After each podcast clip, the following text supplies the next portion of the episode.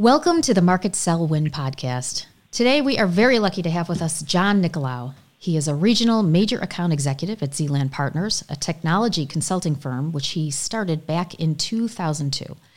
John has spent most of his 30-year career as an entrepreneur, consultant, and sales professional. In our four-part interview, John will talk about his career trajectory, his process for relationship building, his process for quickly identifying sales opportunities, and his process for using and interpreting body language in a sales meeting. In this first segment, we'll focus on John's career path, the skills that he's found to be most important from a professional perspective, and the impact that mentors have had in shaping his career. John, welcome to the show. Thanks for having me, Jules. Appreciate it. Yeah, my pleasure. So part of what we're trying to do with our show for our audience, who are primarily sales and marketing professionals, is show them that there's not necessarily a direct path for our careers. I think over our careers, experiences build upon each other, and they start to create a path forward that hadn't been there previously. And that's okay. So in your case, I think what makes you interesting is that you've worn multiple hats of being on the sales side, an IT consultant, a business owner, often at the same time.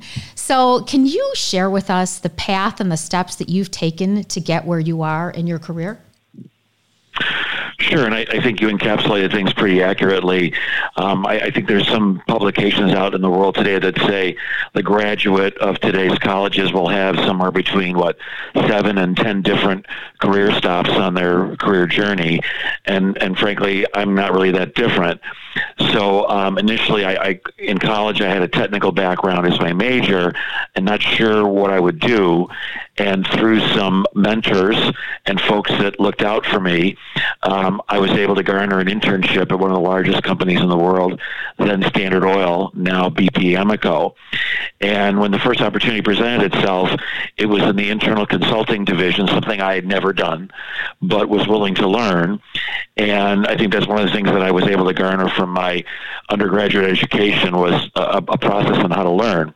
So I spent about 4 or 5 years in internal consulting at Amoco, which really educated me on the consultative sales process, which frankly, I really had never had any experience with before.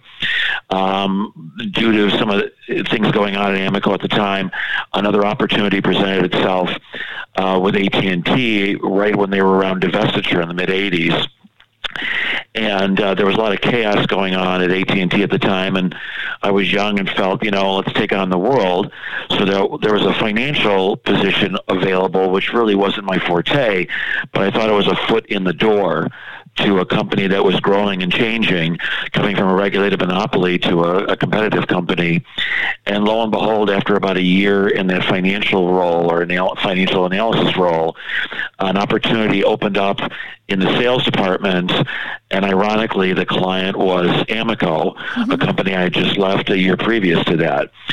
So it's turned out to be a very suitable and good fit for me to fall back into a sales or consultative role with AT&T at that time. And I spent the next 4 years on the Amoco National Account Team for AT&T Communications. During that period, I don't think too many companies do this anymore, but AT&T was gracious enough to help support me in my endeavors for a graduate school education. So during the late 80s, you had to get your ticket punched, an MBA ticket punched, which I did, and AT&T was kind enough to help pay for that. But I also focused on marketing in my concentration during my MBA education series. So that helped enhance my learning and my education as to marketing, sales, etc. I hung around AT&T for about, as I said, 4 or 5 years, but I think after about 8 or 9 years in the Fortune 100, that entrepreneurial bug that my dad planted so many years ago, for he was an entrepreneur, that was an itch I had to scratch. So an opportunity presented itself for me to work with my father in a more entrepreneurial small business. But his goal was to have me take the knowledge I learned at those two very large companies, and sometimes you learn a lot of positive things, and sometimes you learn things that aren't so positive. So I tried to take the good that I learned in that 9-year experience and help layer that into what my dad had done for so many years. So we worked as manufacturers reps for about about 10 years together. And I learned a whole different set of sales skills because I was selling to a whole different area and clientele, going from the enterprise down to the small and medium business user. But I was able to take some of those things I learned from the Fortune 100 and parlay those into some successful traits in the SMB market. Worked with my dad for about 10 years. That industry began to change, and he was looking to retire. And frankly, I just didn't see much opportunity going forward in that area. So I got back into consulting in the late 90s for a mid-sized IT consulting firm that had a very Microsoft-centric practice area.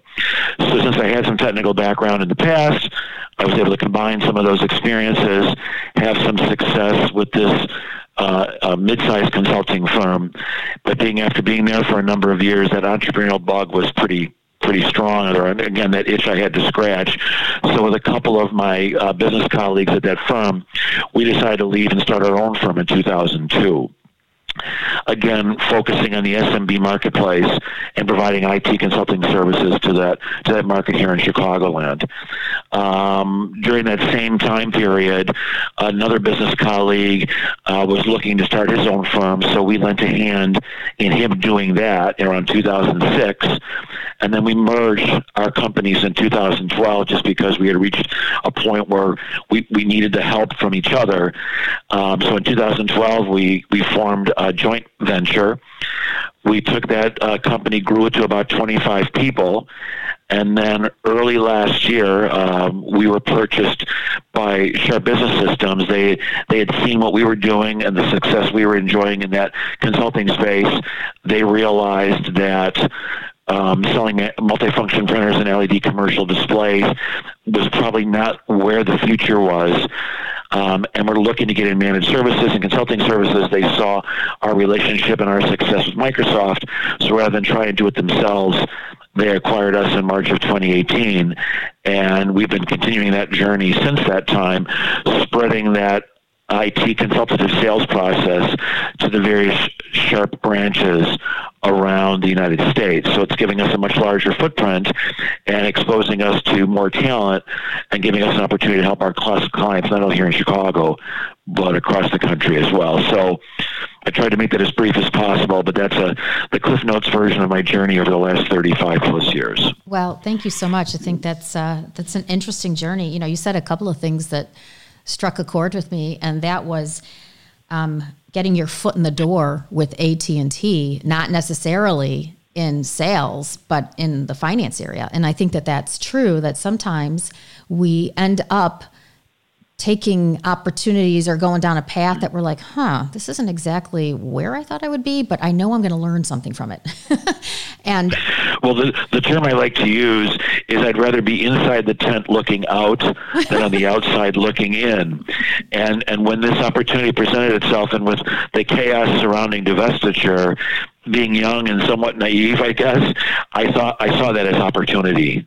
And that's why I took advantage of that. Even though I didn't have a lot of experience in the financial world, I had some technical experience and figured, okay, I can leverage my technical experience with some of my business experience I've already learned, and I can somehow, take the proverbial lemons and make lemonade out of them.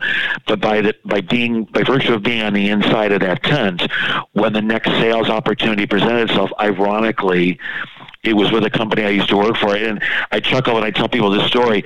When I started going back to the Amoco building, which is now the Aon Center here in Chicago, the security guards just thought I had been transferred for a number of months, because they'd been used to seeing me come in, when I worked there for 4 or 5 years, that when I was gone for just a year, they figured, oh, he was transferred, now he's coming back. So, right. And plus, all the contacts I had developed while I worked in Amoco ended up, a lot of them being my clients when I started selling it. So I became a known quantity, or I was a known quantity. I wasn't a stranger coming in to sell within that environment, because I knew to a great extent how the business worked. So that was a nice advantage for me. Nice. And, and who knew, right? I mean, that no, was an unexpected surprise.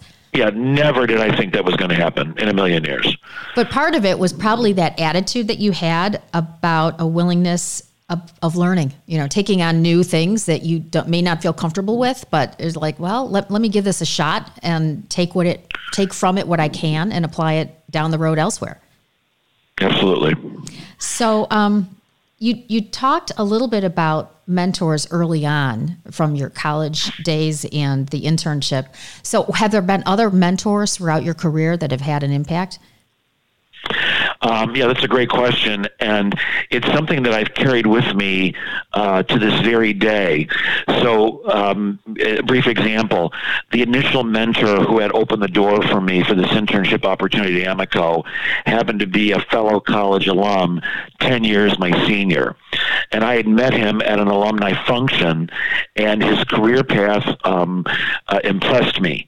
He had a similar major in college and had gone on to a Big Ten university to get his MBA, and then had been at Amoco and retired from Amoco just a number of years ago. And there was just something about his career path that spoke to me. So when I was approaching graduation and looking for, in those days, you know, I didn't even know what the term internship meant, I took a chance and reached out to him, and he was open to my conversation and was willing to help open a door for me. Two things he taught me. Number one, all he could do was open the door. I had to walk through it. And the second thing he taught me was, when I was so grateful to him and thankful to him for opening that door, he said, "John, don't thank me. Go do this for other people." And that's something I've held near and dear for all these years since that time. And to this very day, I try to do the same thing for others in terms of networking, open doors, etc. And ironically, he and I stay in touch 38 years later. We still stay in touch via email, cards, etc. But you talk about, or you asked about other mentors. It's been relatively easy, I'll use air quotes on that, for me to find mentors to provide guidance for me. My father was a great mentor to me in terms of his business knowledge and just his knowledge of people and interpreting people and things of that nature. So he was a great mentor, watched by his example. And subsequent to that, I've also identified a couple other folks that just, you know, you click with them when you meet them, and you just know that there's something there that connects the two of you. And I still have one or two of those folks in my circle of friends and business colleagues to this day that I do not hesitate to pick up the phone and give a call or send an email saying, "Hey, can we get together for lunch? I want to run something by you," just to make sure that I'm thinking straight on an idea. But by the same token, I'm finding myself becoming that to others, but I'm able to do that because of what I learned from those that I've had as mentors. I hope that answers your question. No, it does. And I feel the same way personally. I've reached a point in my life that I'm like, I can help others. And it's because I was fortunate enough to have mentors throughout my career that were that kind of sounding board outside of my normal, you know, work environment. And it was like a safe zone to bounce ideas off of and learn from their experience. So yeah, I think, and I think maybe that's the message to some of our audience, is that it's okay to ask. I mean, if you find somebody that you do click with, I think it's fair to ask them if they could be a mentor or somebody that you could reach out to and, you know, share ideas with and get their perspectives. You know, I would add that when you're younger, you know, things are very, at least my perception is, things are very black and white. And as you age or gain maturity, hopefully you gain some wisdom and experience along the way. So oftentimes, you know, I think I'll have the right idea or ideas of how I want to approach a situation, but I'm not too proud or feel that I know too much that I can't contact somebody I trust and bounce ideas off of that person. And oftentimes it's my wife, and she's not even remotely related to the industry that I deal with. She's in the healthcare field, but there's a common sense about her that I can run an idea by her and say, you know, am I thinking of this thing straight? Am I thinking of this thing logically? Does this make sense? You know, it doesn't have to overcomplicate or overthink it. So I'm not afraid. And I think age and wisdom gives you that lack of fear to ask for help. It's okay to ask for help. Exactly. That is one of the benefits of age. So how about just a real quick, when you think about your career, maybe the top three skills that you have found to be most valuable as you have grown over the years? Good question. And it could be soft skills. It could, because I find, so much of this is about people, but anything that comes to mind. Well, something that immediately comes to mind is something, again, I learned from the best mentor I ever had was my father. And I mean, some of these old adages, you can't mess with them because they make so much sense. Always tell the truth.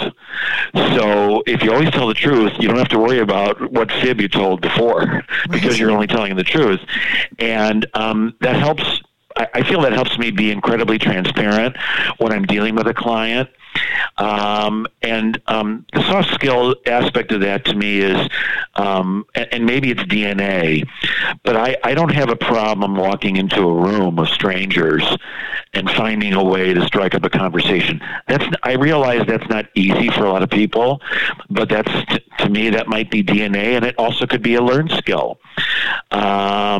Also, too, when I've been doing this as long as I've been doing it, there's a certain inertia or flywheel to what happens in our business. And what I mean by that is when you've built a business over a number of years, 99.9% of my new business comes from referrals. So because I've built this network, this flywheel, I like to call it, and I stole that from a mentor, just kind of has a life of its own. And it self-generates opportunities. That doesn't mean that the opportunity is going to be successful or that there's going to be a fit, but at least it opens the door. And the reason I bring that up is it permits me to use the most valuable resource we have, my time, wisely. And what I mean by that is when I get a referral, and this just happened to me last week from another client, that's a warm lead, and that got me in the door, and it started the conversation. But I also could tell, having been doing this for a while, the client's posture, the look of their environment, the activity in their environment. Do we have a fit here? Not only personality-wise, but do we have a fit here that, the skills and strategies and talent that my team brings to a potential client, will there be a fit? So I learned things like, is the phone ringing a lot? Or people running around? Is there a lot of activity, to tell me there's a viable business opportunity here? Because one of the things I try to do for both parties, me and the prospective client, is to get to know N.O., as quickly as possible for the benefit of both of us. The end result of any meeting I have with a prospective client or an existing client is, should we continue the conversation? And if we should, great. There's a potential fit. If not, let's not waste each other's time. So to me, there's a lot of soft cues in terms of how does the client respond? Am I listening? Am I paying attention to what they're saying? Am I taking good notes? Am I asking good questions to draw out from them a potential fit? I'm always looking for the fit. And if I see it, let's keep the conversation going.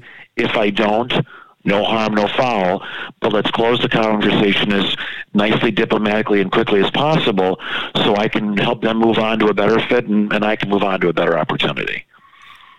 Excellent insights. Thank you. Well, this has been really great. I think our audience can appreciate just hearing a real world story. Everybody's path is different, but sometimes it's nice to hear other people's paths to either kind of validate that, I've experienced that too. I guess I'm not alone, or, present some ideas. So thank you so much for joining us today, John. No, and I appreciate the opportunity to talk with you as well. Thank you very much.